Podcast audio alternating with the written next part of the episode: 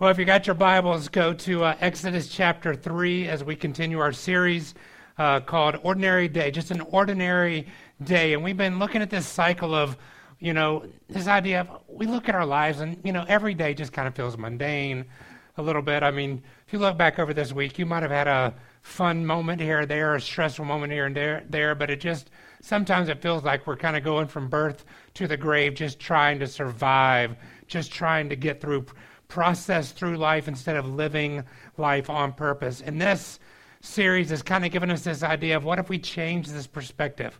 What if we really change what it looked like to look at each day to try to say, what is God doing in this moment to paint this beautiful masterpiece of my life, to tell a story of redemption in my life? When I think about masterpieces that I've had a chance to personally see over the last few years, we've been able to stand in front of the Mona Lisa that Leonardo da Vinci painted. I've been able to stand in the in the hall of the Sistine Chapel and look at the roof where Michelangelo painted those, and we look at those as complete works, as moments we look and we we take it all in and go, "This is amazing! Look at what was accomplished." And we look at these this artist and go, "You know, what an amazing job that they did." And it's true, but I don't know if you know, but each one of those great works of art took over four years to complete. And I'm sure in that four year process, at some point, there were very ordinary days for Michelangelo and Leonardo da Vinci, where they just did a few strokes or looks. Or I'm sure there were days they did something like, that's not good. They had to start over and chisel things away and, and start looking at things again. And a lot of times we look at our life and we're like, we don't see the finished project yet, the finished product, and we go, I haven't accomplished anything, haven't done anything, and it's just ordinary, everyday living. But I want us to see in this series to change this perspective to go this beautiful picture of every ordinary day, living and listening to God as we go through life. He is painting this beautiful masterpiece in our life. And we've looked over the past few weeks of how we first saw that with Noah and this building project that he gave Noah. He's just kind of living his life, and God broke in and says, I want you to build this ark this uh, amazing thing that's going to provide salvation for all mankind. Jared talked about Mary and Martha and this dinner party that was just going to kind of be this day they're hanging out and Jesus shows up and then they start to understand peace in their life in a whole new way just through a simple dinner party. Last week we looked at Abraham and this pop quiz, this test that God gave him and how it really showed this unparalleled provision that God has for us. And today we're looking at a story of a man that I'm sure probably everybody in here has heard of, what we are known as one of the greatest leaders of all mankind, liberators of people in history. He brought an entire nation out of slavery and led them to a new home. And his name is Moses. But the story of Moses is kind of an ordinary story. Before God uses him for that, we find him out just hanging out. Let me give you a little background. It's been about 650 years since the last story, since Abraham, since that time when God called Abraham and made a covenant with Abraham. And Abraham's great grandson Joseph, uh, who we've learned about, he was sold into slavery by his own brothers, and through multiple trials, he eventually was named a prince of Egypt. He was second in command to Pharaoh. And during those time, a great famine hit the land, and Joseph's family came to Egypt to look for food. And while they were there, they were reunited with their brother and, their, and his son. And eventually, the whole family of Joseph moved uh, from where they were living into Egypt. And about that time, about it was about 70 people, the Bible says, uh, that the family moved and relocated to Egypt, a place that had provision and uh, had the favor of Joseph and the Pharaoh at the time. But while they were there, two things happened. One, it says that the people of Israel began to multiply and grow and be fruitful. And some estimates put that at the time, after another 400 or so years, there were about two and a half million Israelites in the land of Egypt at the time. And so they, they began to multiply. And the second thing that happened was there, a, there was a Pharaoh that came about. It says that did not remember Joseph. There was a Pharaoh who began to look at the people of Israel as a threat, and he began to enslave the Israelites.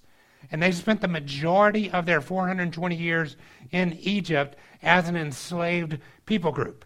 And because this Pharaoh viewed them as a threat, he began to implement policies to limit their size and their influence. And one of those policies was this he began to ask and, and, and put into effect that every uh, boy that was born of a Hebrew was killed. He was said, leave the, leave the girls alone, but the boys will kill. So basically, he was trying to get rid of uh, their ability to marry their own and saying, all right, the, the girls can marry into Egyptian culture and become Egyptians, their kid will become Egyptians. He was basically trying to get rid of the Hebrew culture by intermarrying and bringing them completely underneath the Egyptian uh, reign. And this is where we meet Moses during this time, during this moment when uh, the boys of the Hebrew uh, uh, women are being killed. So his mother gives birth, and instead of letting him be killed, it says she hid him for three months, and when she could hide him no longer, you've seen this if you grew up in church, she put him in a little basket and floated him down the Nile River. Now that sounds kind of weird if you're like, all right, but here's the deal. She knew if she kept him any longer to herself, it was certain death for Moses. She could not keep him hidden any longer. So what she did is basically put him in a place in the river that he knew he would be found. And then they schemed. Her daughter was like hanging out down by the river and she could see the little boat coming with Moses in it. And she saw some Egyptian women like and they saw it and they brought him in and they realized he was a Hebrew child, but instead of getting rid of him, they were like, let's keep him. Like, let's raise him as one of our own. And she comes in, this is Moses' sister. She comes in and says, Hey, you know what? I actually know somebody who could help, help raise the child for you and nurse the child. And they were like, Oh, that's great. Why don't you take the baby to him, let her nurse him, and then bring us back to him when he gets older? And so, who does she take him to? She takes him back to his mother and nurses him and lets him uh, be a part of that culture, and then eventually takes him back. And he becomes part of Pharaoh's court because the woman who found him was Pharaoh's daughter. He basically was raised as Pharaoh's grandson. Now, imagine the turmoil Moses must have felt in his mind at that point. He understood Hebrew upbringing. He had been brought up by his own mom. He had been. He understood that his his uh, stepmother basically understood he was a Hebrew child, and he saw these Hebrews that were completely enslaved. But yet he was living in a luxurious palace. He was living in the lap of luxury and seeing this tension, enjoying life, but also seeing his own people being enslaved. And one day, as a young man, he's out and he sees an Egyptian beating a Hebrew slave. And he becomes overcome with anger, and in that moment, he kills the Egyptian. And he probably thought, you know, it, it was a rash decision, but he thought at least the Hebrews will be, you know, kind to me for defending them. But they all of a sudden get mad at Moses because now they're like, we're going to be blamed for this.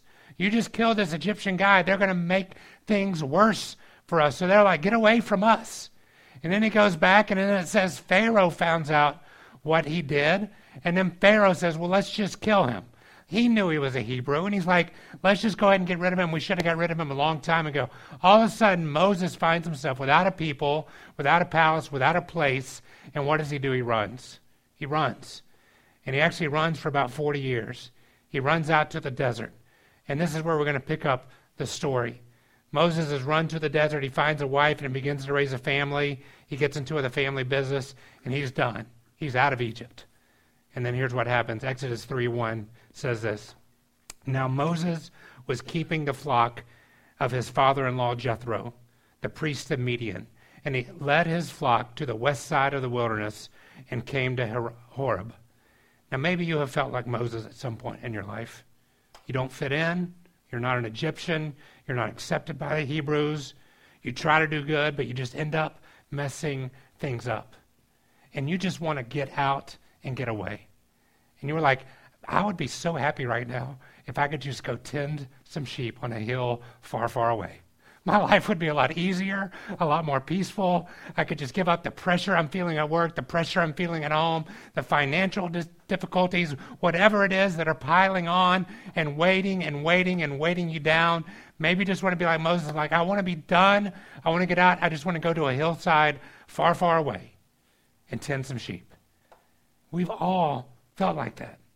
And the beauty of this story that we're going to see today is that God knows these feelings, He understands them and his love for Moses and the Israelites and for you won't allow him to just leave you in the desert, hidden in the background, living a life of regret and hopelessness. Instead, he is preparing what I'm calling an unexpected calling and purpose for our lives. And this is where we're going to see what happens to Moses. Moses comes to experience an unexpected purpose, something he never thought he would have the chance to do. And this is the story we see in the rest of chapter 3. And let's look at the lessons we're going to look at this. So, Exodus 3, verses 2 through 4, let's pick it up. It says, Now, an angel of the Lord appeared to him, talking about Moses, in a flame of fire out of the midst of a bush. He looked, and behold, the bush was burning, yet it was not consumed. And Moses said, Well, I will turn aside and see this great sight, why this bush is not burned. When the Lord saw that he had turned aside to see, God called him out of the bush and said, Moses, Moses. And he said, here I am. Catch this. Moses was just having an ordinary day, right? Some sheep out on the land, going about his business, and then something catches his eye. Something all of a sudden breaks in and says something is different. He sees this bush burning on fire but not being consumed. And I love, he's like, all right, I'll turn aside and see what this is. He's like, I'll just, let me just take a small detour and see what this is. And I want you to catch something very simple right here. God often uses unexpected events in our lives to get our attention back on Him. Because can I tell you what Moses has been doing for about the last 40 years? Not thinking about much of anything. We don't know. Like, there's no record. He just basically, it says he found a wife and got married. And there's nothing wrong with finding a wife and having kids and doing the family business, but he had disengaged. He had disengaged from his heritage. He had disengaged from what God, God had been preparing him for, what he had experienced his whole life. He had disengaged from his faith, his relationship with God, and he was off in a desert corner just being away. On, a, on the trash heap, kind of, I'm done. And God used an unexpected circumstance to just get his eyes back on him.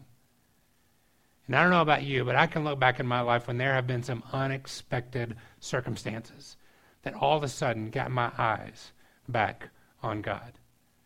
When it just focused on me, like, whoa, I, I didn't realize that I was just kind of over here existing. God did not call us just to exist, just to wade through life. He called us to live on a purpose, to live out of purpose. And I don't know where you are today, but I know that when we look at these stories, you're probably in one of two groups this morning. One, you may be here and you're investigating God. You haven't embraced faith yet. We've all been there. We can identify with this. But I want to tell you, there is going to be a day when God calls you, when He asks you to step across the line and place your faith in Him. There'll be a burning bush day when He gets your attention and says, Hey, I am here. We're going to have to do something about this this idea that you realize there's a God and it's not you, you have to come to grips with it. There will be a day that He does that. And there may be a number of reasons that you struggle with how you're going to respond to that call. And I think that you're going to find some truths in Moses' story to encourage you today if you're investigating.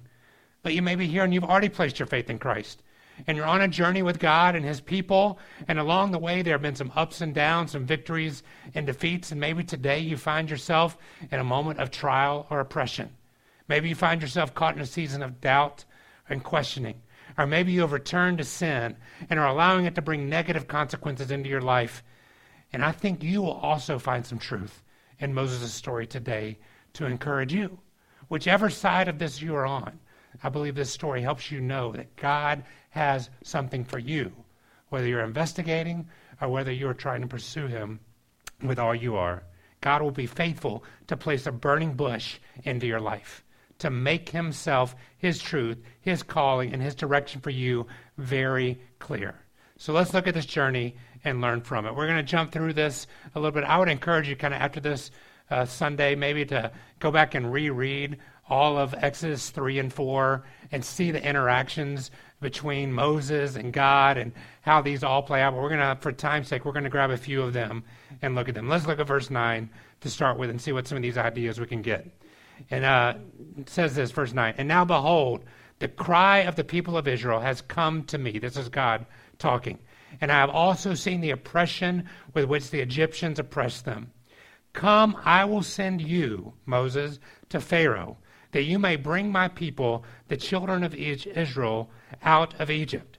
But Moses said to God, Who am I that I should go to Pharaoh and bring the children of Israel out of Egypt.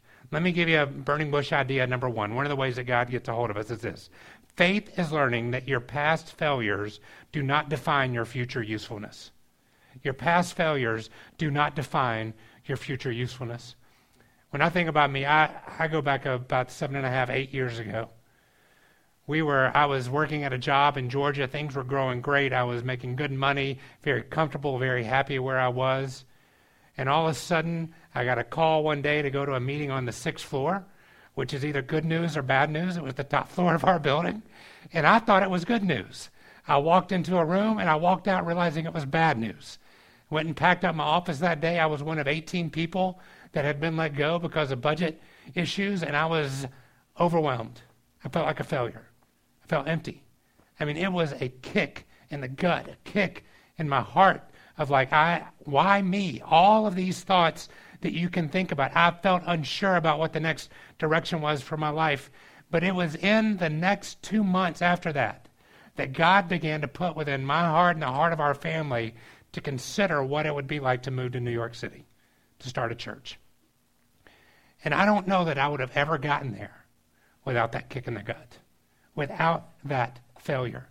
I was very tempted during those days, especially within the first few weeks, to just, you know, I, I guess I'll just go get whatever job I can and do whatever I can and go to the desert and tend some sheep. That was my thought.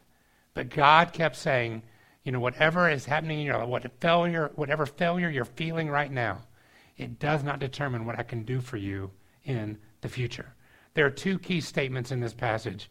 One, God says, I will send you. And Moses says back to him, But who am I? I felt that way. Have you ever felt that way when God says, Hey, why don't you do this? And you're like, Huh, who am I to do that? Moses failed. He had run away, and like many of us he was, are inclined to do, he actually ran away for those 40 years. He thought his days of being used by God was over. He went from a life of ease and luxury to a jobless, homeless, countryless setting. Why is it so hard for us to overcome failures sometimes? Failures can make us feel useless, make us feel undeserving, and make us feel tarnished. Let me just give you some truths to think about when it comes to failure.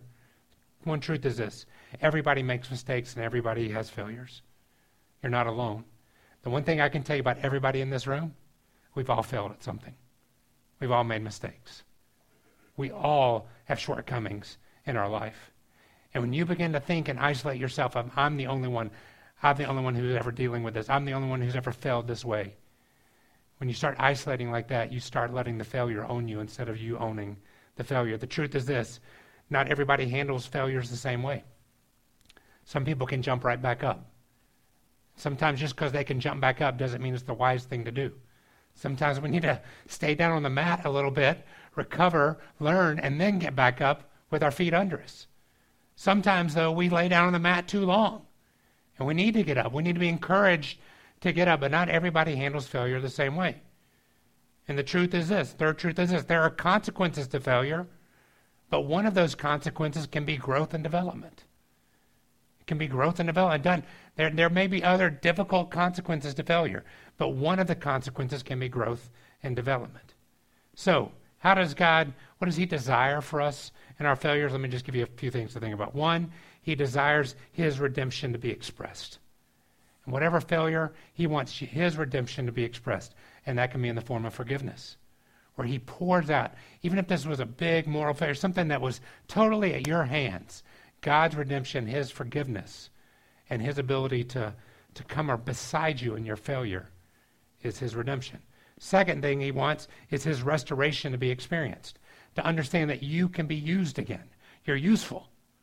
You're not tarnished. You're not dead. You're not at the end of things. You can be used. His restoration to be experienced. And then finally, His renewal to be embraced. That He doesn't just restore you, He has something new for you. This is the biggest truth to me about failure. Is we think sometimes overcoming failure means getting back to what we were.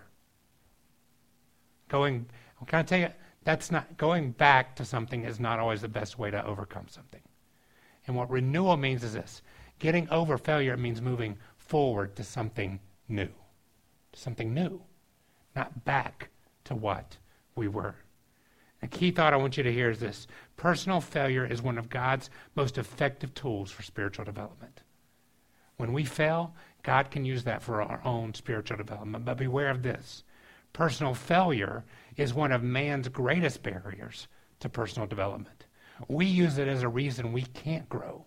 Where God wants to use it as a ladder to overcome, we use it as a shovel to dig our own graves.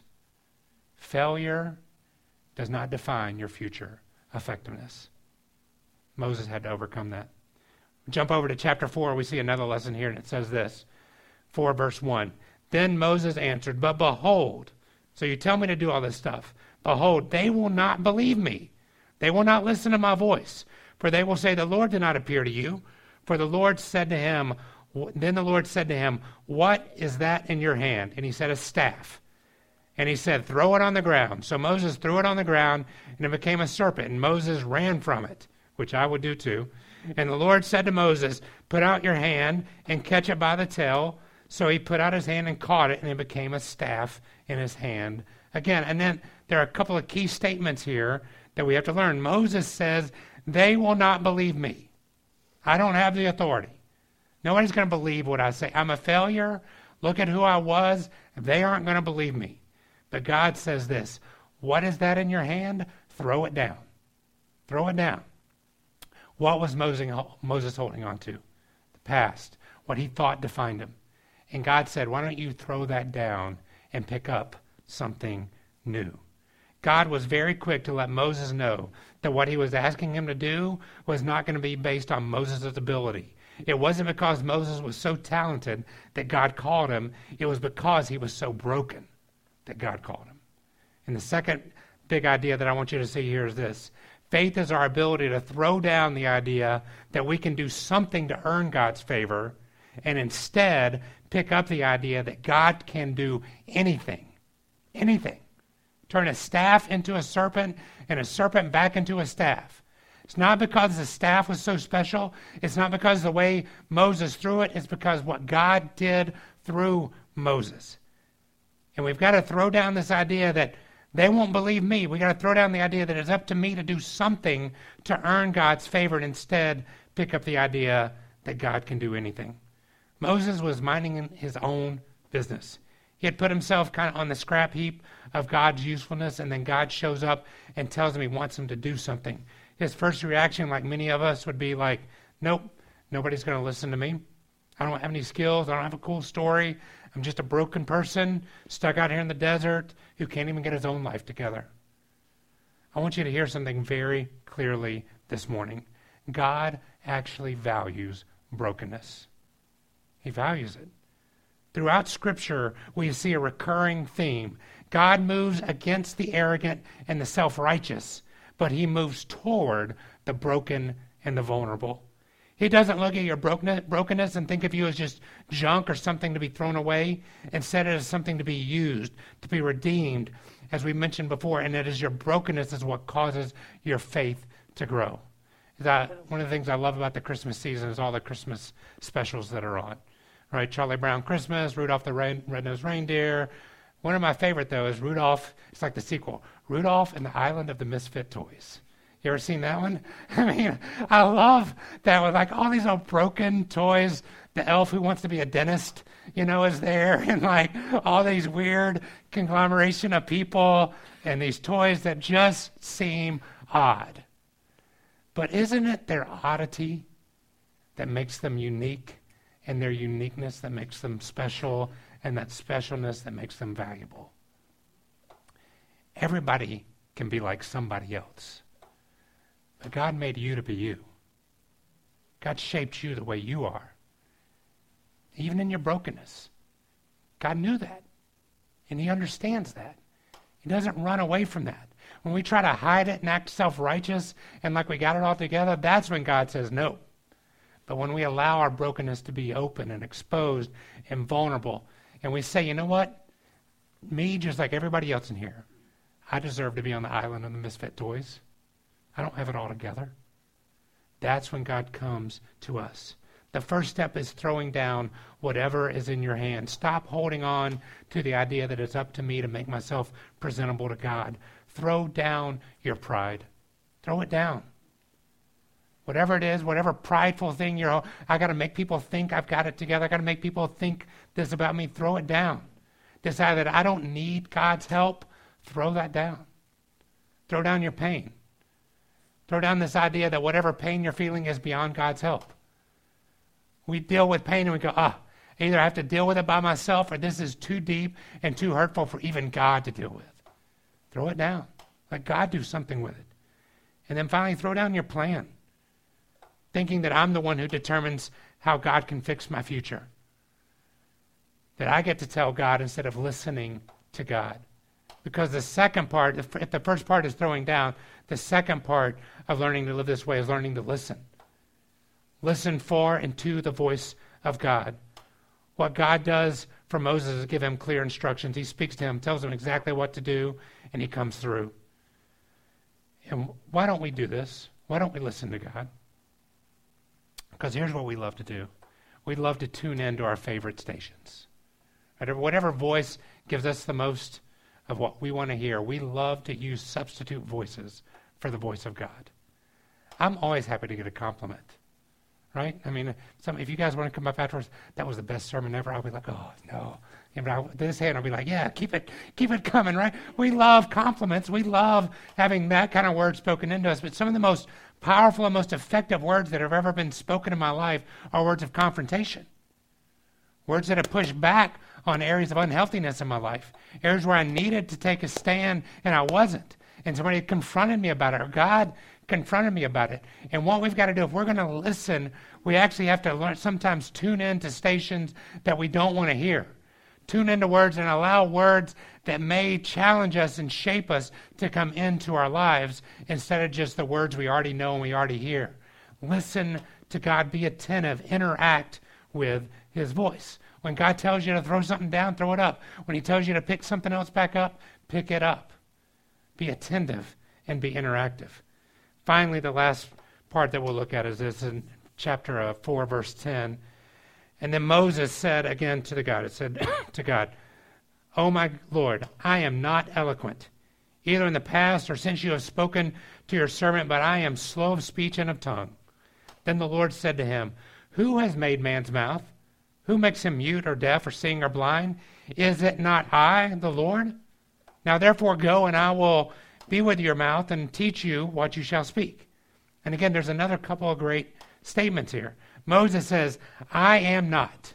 I am not this. I am not that. I can't speak. I can't do that. I am not. Whatever he wants to come up with there, we can all come up with I am nots, right? But what does God say? Is it not I?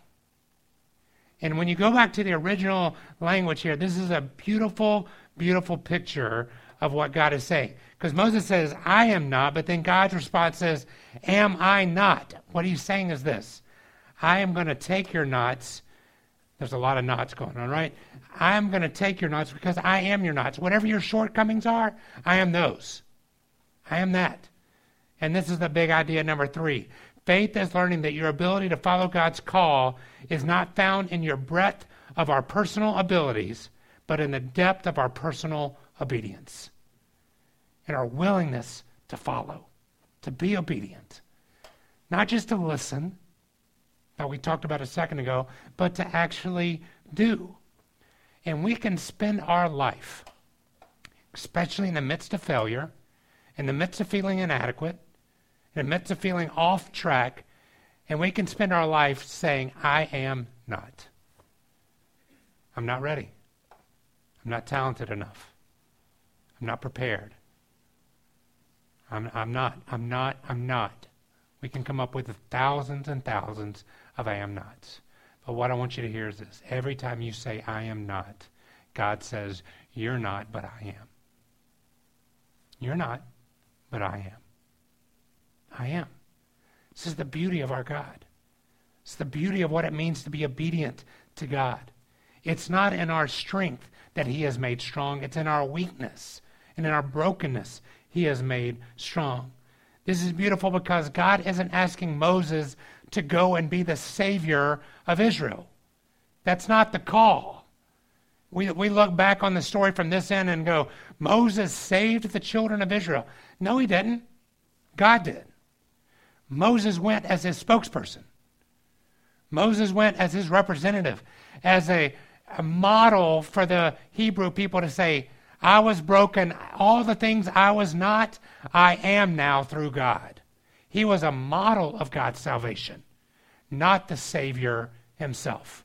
And many of us sometimes think we have to be the Savior instead of modeling salvation for other people. And what God calls us to do is simply be a model of salvation.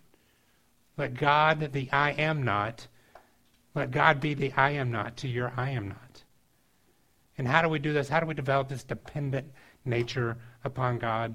Is this realize that you are not God. You aren't. Right? You just aren't. I mean, I, maybe we'd love to be. Maybe if, you know, we think, well, when I die, I'll get my own world and I'll be, I, I don't think that's what the Bible teaches. I don't think that's where we're going. But right in this world, right now, here, you are not God. You aren't.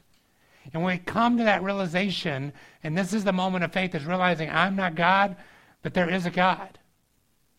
And to learn to trust and depend on Him. And then what you have to do is learn to release your man made limitations the I am nots. Let those go. When you start hearing those in your mind, instead of dwelling on those, dispose of those. Get rid of them. Whatever I am not is floating in your head right now, dispose of that thought. And then, third, embrace salvation instead of being the Savior. Embrace salvation in your life. The way that you experience salvation will help other people experience salvation. And then finally, Remember that obedience is found in both the big and the small things. I, I love Charlie Muratori, one of my dear friends here, but there's a saying he says all the time. It's not that practice makes perfect, it's what? Perfect, perfect practice makes perfect.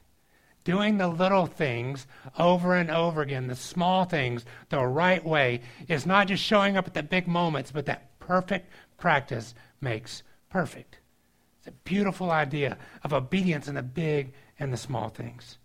Here's what I want you to hear our obedience to the words of God is a direct reflection of our level of faith in the character of God. We will not obey the words of God if we don't believe deeply in who God is, that He is the I am for our I am nots. I want to close with this thought because it's a great ending here because God welcomed these questions from Moses. He welcomes them from you. Who am I? They're not going to believe me. I am not. All of these things, all of these questions are ways that Moses and ourselves can come to better understand God and his character and nature. It is a way for us to see the beauty of God's redemption in our life. It grows faith in us to follow. But there is one statement from Moses that we see here that God did not respond to in such a good manner. And it's found in verse 13. And it says this But again, Moses said, Oh my God, after they've had all this conversation, please send somebody else. Then the anger of the Lord was kindled against Moses. Why does this anger God? God's anger didn't come because Moses stopped believing in God. God's anger came when Moses thought that God stopped believing in him. You see, faith is a two way street. It's us believing in God that He can do anything and everything, that He can overcome any failure, that He can use anyone. But it's also believing that God wants to do that with us. That these rules don't just apply to everyone else but me. That God's unexpected calling for someone else is also God's unexpected purpose for my life. Hear this you can have faith in God, but don't believe that God has faith in you. This is why God got angry at Moses. He was basically telling God, I believe you can do all these things. I just don't believe you can do them with me. Send somebody else.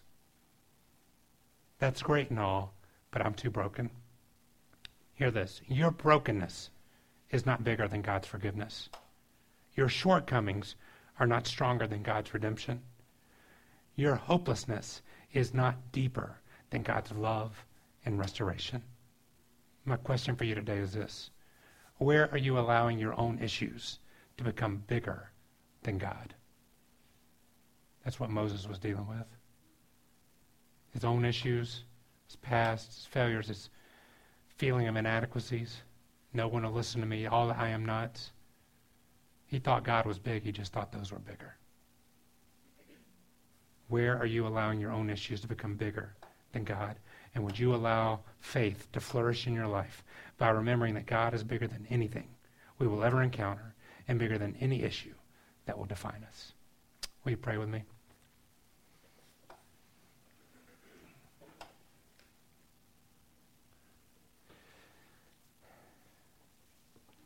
Just in a quiet moment here, just like God came to Moses in a burning bush out in the middle of nowhere. Maybe this morning is a burning bush for you. Maybe God got your attention and you're like, you know what? I've been living life off the I am nots. I've been hiding because of failure. I've been feeling inadequate because I don't think anybody will listen to me. I don't know what to do. Let's just take a few moments. And in faith, come to God with whatever issue you have. And say, God, I need you to be bigger than this. And allow Him to say, Am I not bigger? Take a few moments and talk to God. Dear Heavenly Father, it is, for some of us, it's easy to believe this about you that you can overcome anything. You're bigger than anything. But God, it's hard for us to believe it about it. That you believe that about us. That that applies to us, to me. God, I pray all around this room this morning that we would be set free from the idea that our problems, our issues are bigger than you.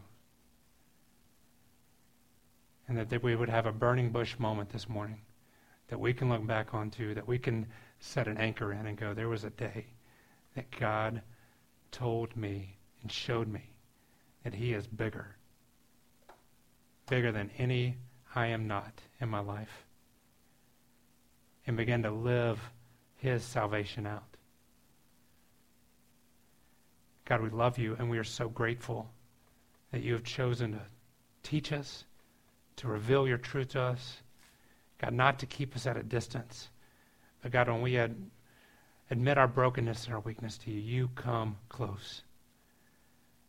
And allow us to embrace that this morning and allow us to then live out maybe an unexpected purpose in our life that we never thought we could do before.